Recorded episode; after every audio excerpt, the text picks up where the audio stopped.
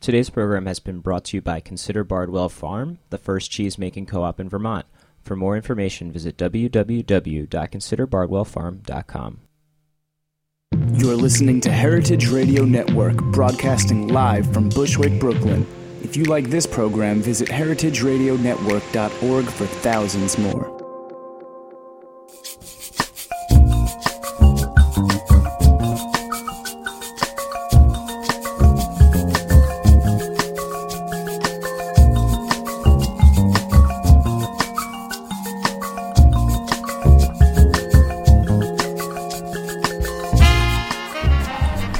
This is Mary Izett from Ferment About It on Heritage Radio Network. I'm here at Pennsylvania 6 in New York City speaking with Brian Taylor, brewer for Goose Island. Hi, Brian. Hi, how are you doing? Good. Thanks for sitting down with me.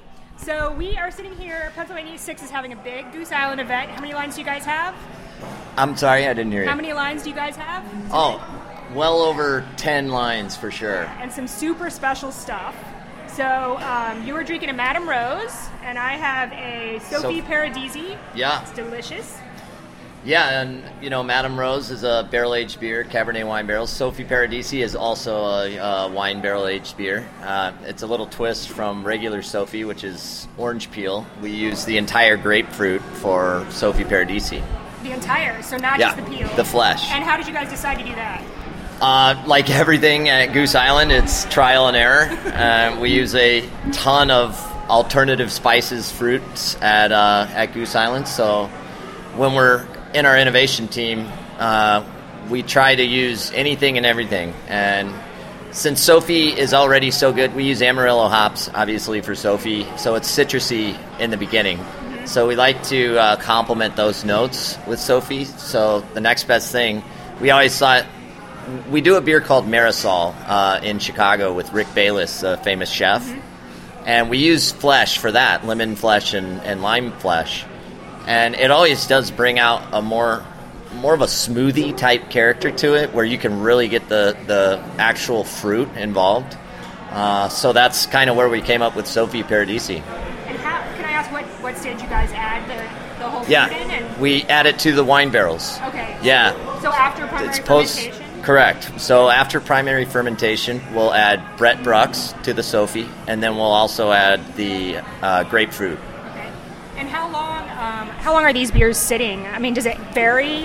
It every beer varies, obviously, especially our wine barrel aged beers. Madame Rose is the longest. That's our last batch has been two years now. It's been in barrels. Uh, Sophie Paradisi waited about eight months. Yeah, and it, it's because it's a saison. We don't necessarily. It's already tart. We don't need it to be a lambic style by any stretch. So what we're really trying to do is let the Brett grow. Obviously, it takes a few months, um, and then get the flesh of the grapefruit to actually come out. And with all fruits in barrels, it obviously goes away. Fruit, the actual fruit flavor does kind of fade away over time. So things like Sophie Paradisi, you want to do it right away and get it kicked out. So you don't want to wait over a year. Right, right. So tell me, how, let's go back and Yeah. tell me how you got started brewing. Did you For start sure. home brewing, or what piqued your interest? Uh, I'm a, a bit of a different story, actually. So I started uh, a really long time ago at uh, Flying Dog Brewery uh, during college back in 1999, and I basically did it for free beer. uh, me and my roommates figured out a way to get free beer, and it was go work the bottling line at Flying Dog in Denver, Colorado. So I did that. Uh, graduated college. Uh, I was a biology major, and it, it it was just fun, and it was kind of a good fit for me. And the brewmaster at the time, Eric Warner, was like, "Hey, we kind of need some uh, some full time guys around, people who are passionate about beer." And I wasn't necessarily passionate yet, but in Denver at that time, it was starting to get really big. It was kind of 10 years ahead of everyone else. Uh, you know, Oregon, Denver, uh, Cali, they were all kind of ahead of the rest. And I'm from the Midwest, so I showed up in Denver and I was like, "What? I'm I'm not used to this stuff." so it was really intriguing, um, I, and I, I got to learn kind of from the ground up working in the packaging line. Never homebrewed before that. Um, and they took me under their wing, and I ended up going to Siebel and did the full uh, semester program where I went to Germany, studied at Doemens Academy, and really immersed myself into beer at that point. Um, graduated, came back, and at that time, it, it, was kind of a different world where um, I was actually called by breweries uh, looking for educated people. They were kind of moving up and, and wanted that technical side of brewing. So uh, Stephen Pauwels from Boulevard Brewing Company actually called me and uh, offered me a job. So I moved to Kansas City for a few years, and that's where I really honed my craft in. Uh, he taught me all about Belgian beers. They were doing saison Brett long before many other breweries were doing anything with Brett. Um, and he was also doing some barrel aging at the time, and that really piqued my interest. Being a biology guy, I, I really liked the side of wild yeast I loved fermentation. Even now at Goose Island, I'm the head cellarman. I, I love fermenting side. I love the cold side. I'm one of these guys that thinks yeast is one of the more important flavors in beer rather than hops and malt. I know they play a big part, but yeast is the most fascinating part because you can control it and you can make all these different flavors out of yeast that most people don't really understand. Um, so after Boulevard, um, I was there for about three, four years, and um, at that point, I moved into the lab at Boulevard. Um, I was kind of a liaison between the brewers and the lab geeks, and propping up yeast, doing bottle checks, um, you know, CO2, dissolved oxygen, that type of thing. And at that point, uh, a girl named Mary Pellettieri gave me a call at Goose Island and I, will be honest, when I went to Siebel, I was always interested in Goose Island. At that time, we were doing classes in the pub at uh, Clybourne. So we, I would go up there all the time. I knew everyone that worked there simply through Siebel. Um, and when a job opening uh, happened at Goose Island, I jumped on it. And it was a lab tech. So I first started as a lab tech at Goose Island and kind of waited.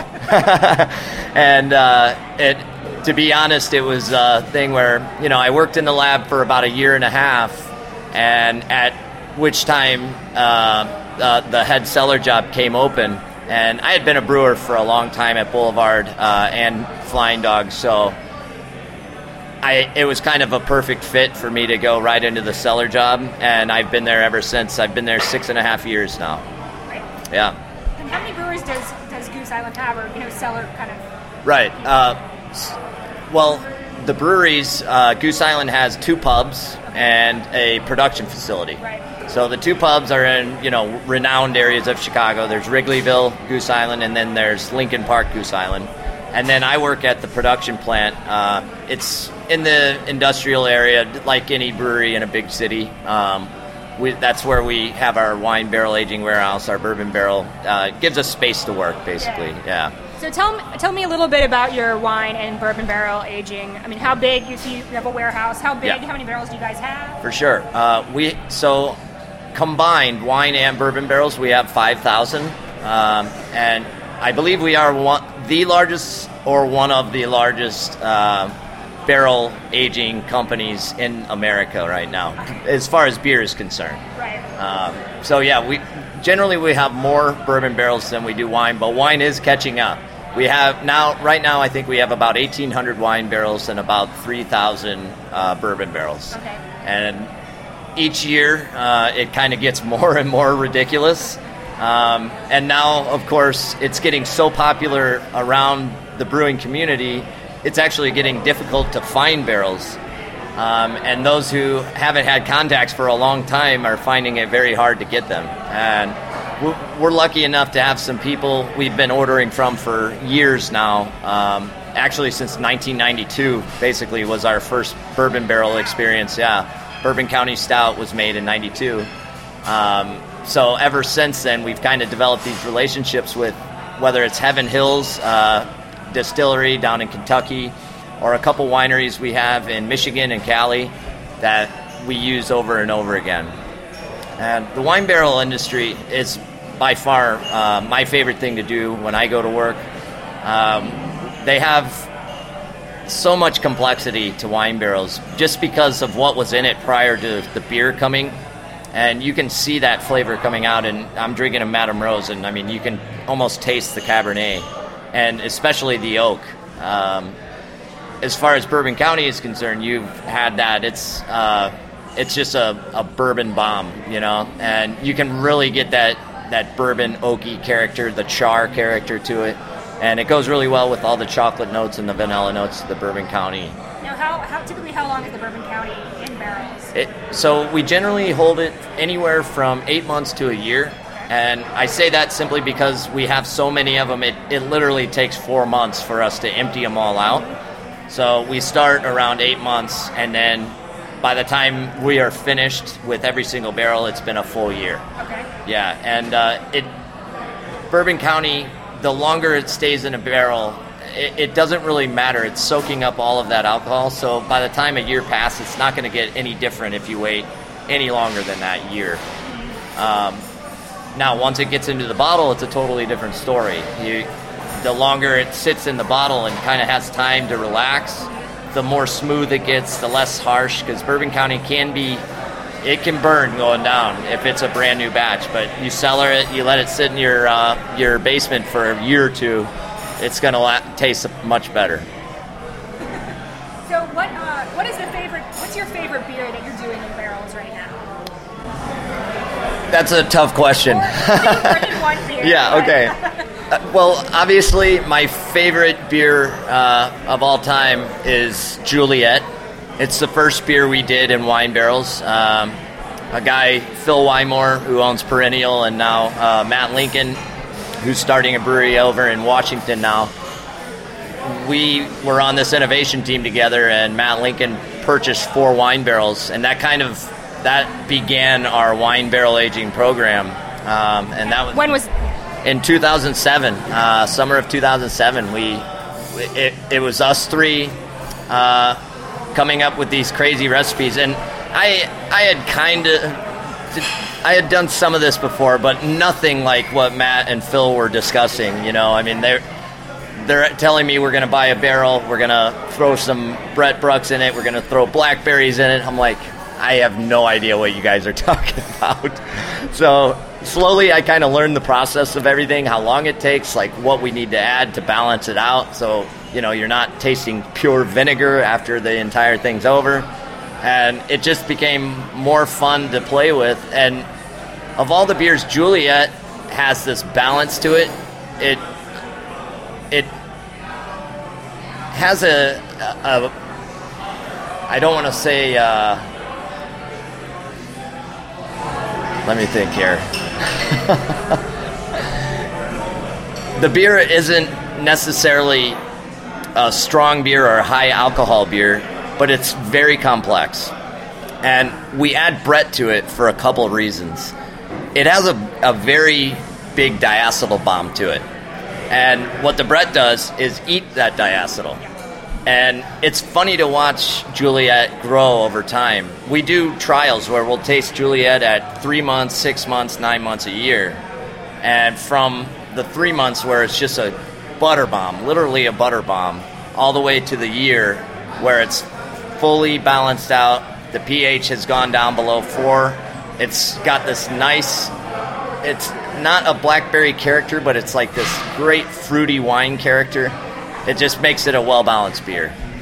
And so after that, I would say uh, a couple of our newer beers are by far my favorite. We're making a beer right now called Jillian.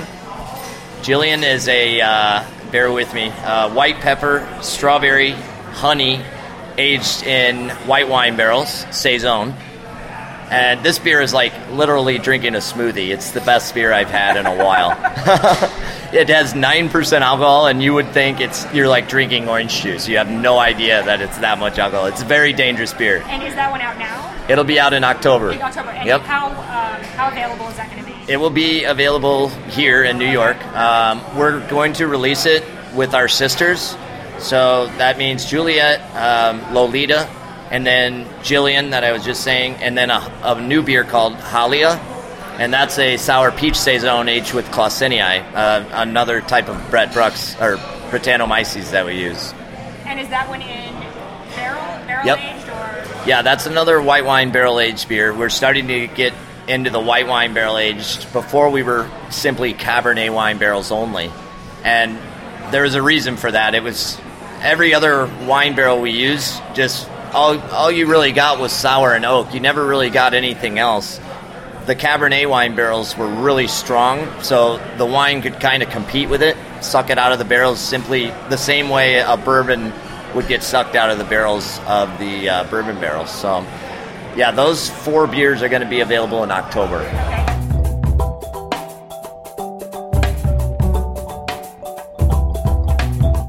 Like what you hear so far? Support the network and become a member. Membership helps us bring you the best food radio in the world and gives you access to thousands of dollars in discounts at the sustainably minded businesses that support us. To become a member, visit heritageradionetwork.org today.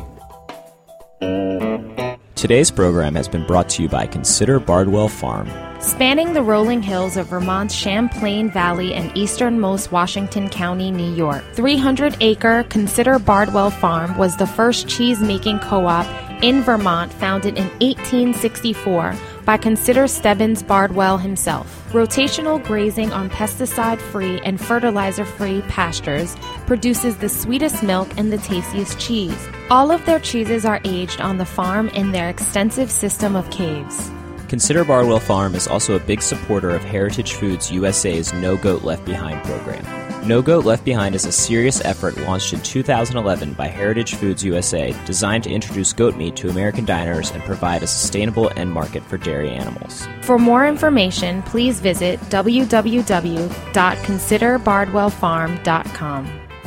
Now, how important is it is yeast selection? So you're, I mean, you're putting some of these beers into a barrel for up to a year, two years, like you said for the Madame Rose. How important is yeast selection going in? Like, what what kind of play do you see between the yeast that you're doing primary with, and then what happens coming out of the barrel? Well, a lot of our primary fermentations are all ale yeast. Uh, we do a, a, lot of saisons, but other than that, it's our house strain. Um, so it, we ferment it the exact same way we would a Honker's. We we put it in our stainless, usually 200 barrel batches, and they ferment for about 10 to 14 days. Nothing weird. Um, and at that point, we crash them, we dump them, and then we get them ready for barrel work. And then the fun begins. We we have to make sure we have enough barrels uh, ready to go. They have to be steamed two minutes apiece. If you steam them too long, uh, the wood kind of goes a little rye, and then you got leaks for the rest of the year. So we've even honed in our steaming techniques. You know, I mean, it's it's that crazy of a production over at Goose Island with all the barrel work we're doing. Uh, we have a guy named Brian Turner that takes care of most of our day-to-day barrel operations, and it's needed. And he has an assistant, and that's needed too, um, simply because of all the barrels that are coming in and out. Um, it's the where it gets interesting with yeast is our wild yeast. Um, we do play around with those. I, I'm, I've always been a fan of Clausenii. My boss, uh, his name is Brett. Go figure.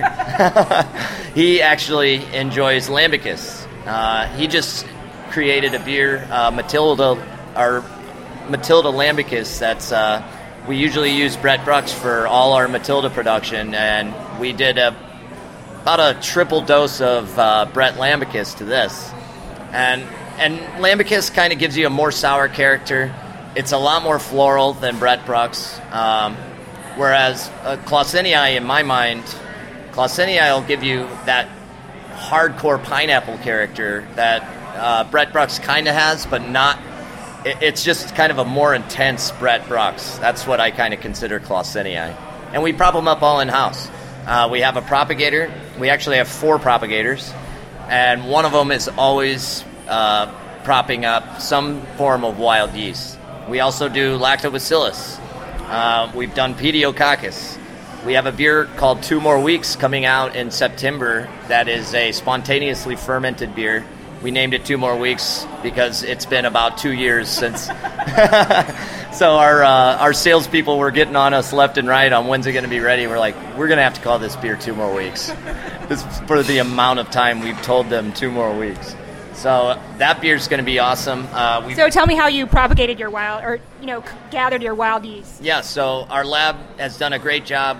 we we collect our our original batch of yeast like Eddy Brewery would. We use Wyeast, um, and then they they slant it out, uh, and we do it like we would a regular prop. Only there are a few technical differences. I don't know if you want me to get into them, but all right. So with regular yeast, you know, you have a set program of how much you deliver wort each hour, and it's kind of a it's very regimented. The the yeast likes given a certain amount of wort at a certain time, and then you wait. Whereas Brett, we've learned that if you give the wild yeast a lot of wort in the beginning, hold off, and then a lot of wort in the end, it really thrives for some reason. Um, and this is simply through trial and error. We've we've propped. I've done over a thousand props of Brett in my life, and we've kind of learned over time what it likes, what it doesn't like. And this is primary fermentation that you're discussing, or this is uh, wild ferment. So this well, is secondary. Yeah. Okay, secondary. Yeah. Okay. So obviously we prop up uh, Brett and wild yeast at a different given time. So what we do is we put it in kegs and we'll put it in the, our walk-in cooler and then we dose it into whatever beer we need. So if you think about it, we have Sophie, we have Matilda, and then we have all our barrel aged beers that all get wild yeast. So rather than propping it up at any given time, uh, we create stockpiles of it, and then we dose it at a certain. We like to give Matilda 200 cells per mill of Brett Brux. Uh, the the more sour beers, we like to give it a little more. We'll do three and 400,000 cells per, per mill, um, and basically we kind of like I said, through trial and error, figure out what each beer likes and how much time. A beer like Matilda, we add Brett uh, after primary, so that's about 14 days. We'll add Brett, and our lab, we do have a lot of great technology and great lab people at Goose Island. So we've done a lot with timing and how long to add the Brett, how long to keep it warm before crashing, and we have a GC, so we've been able to study the flavor profile of Brett from day 14 to day 30. And at that point, after about 10 to 14 days, the Brett just gives up as far as its major production. Of, of aroma and flavor Aroma and flavor, yeah. And then it kind of dies off. Now, we add it again to the bottle, so that's a whole nother story. Right, right. But during the fermentation, we'll do that's why it takes 30 days for a Matilda. We do 14 days in primary and then 14 to 16 days in secondary with Brett Brux. Okay. So the two weeks later, how did you guys do that beer? Yeah, two more weeks was a weeks. yeah. It was a um, so we started out with a uh, Belgian wheat recipe, basic. Um, I wanted a ton of wheat. We've obviously wheat loves any lactobacillus pediococcus will eat up all that wheat before it'll eat up a pale malt or anything else. Um, so we wanted to stick with a wheat. We did a Belgian wheat. We added uh, uh, 500,000 cells per mil of pediococcus, 500 cells per mil of lactobacillus, and then Brett Brux as well. Uh, two wine barrels. Okay. No, this is primary. Oh, primary. Yeah. Okay. Uh, two wine barrels. And we let that sit. Obviously, it just came out of barrels. We did it in 2011. So it took us a little while. But, you know, any, uh, any lambic style, we're calling it a lambic. It may not be uh, an exact lambic because we dosed it ourselves and we really had a lot of control over it. Um, but it's America. That's what we Yeah, do here. exactly.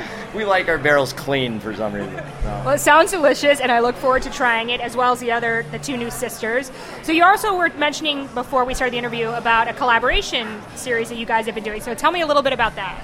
Yeah, and uh, it's funny you say that. Like tonight, um, a band called Run the Jewels is playing. It's with Killer Mike and El-P. I met Killer Mike and El-P, um, I would say in June, and they were interested in doing a beer.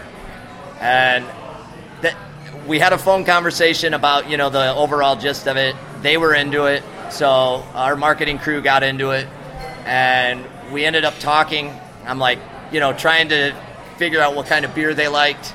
Then these guys are, you know, they're not necessarily, they don't homebrew, you know, and they had a couple requests, you know, let's make sure the beer has that aroma of uh, hop's second cousin, if you know what I mean.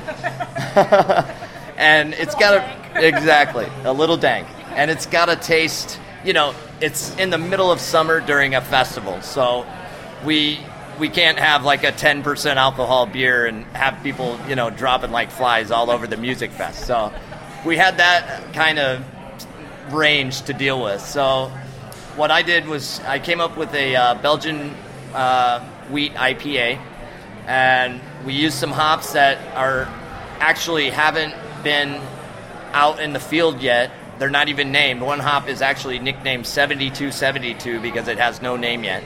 And then we dry hopped with Citra hop. And the beer is all aroma, uh, very little bitter. It's a great summer beer that we did.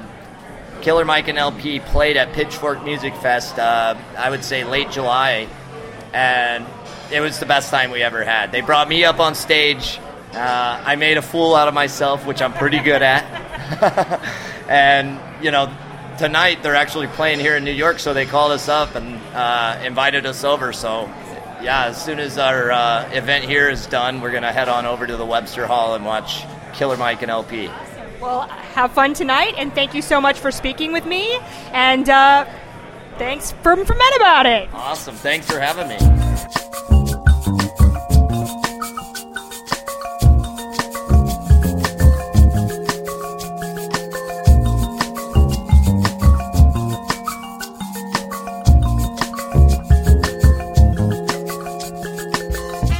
Thanks for listening to this program on heritageradionetwork.org. You can find all of our archived programs on our website or as podcasts in the iTunes Store by searching Heritage Radio Network.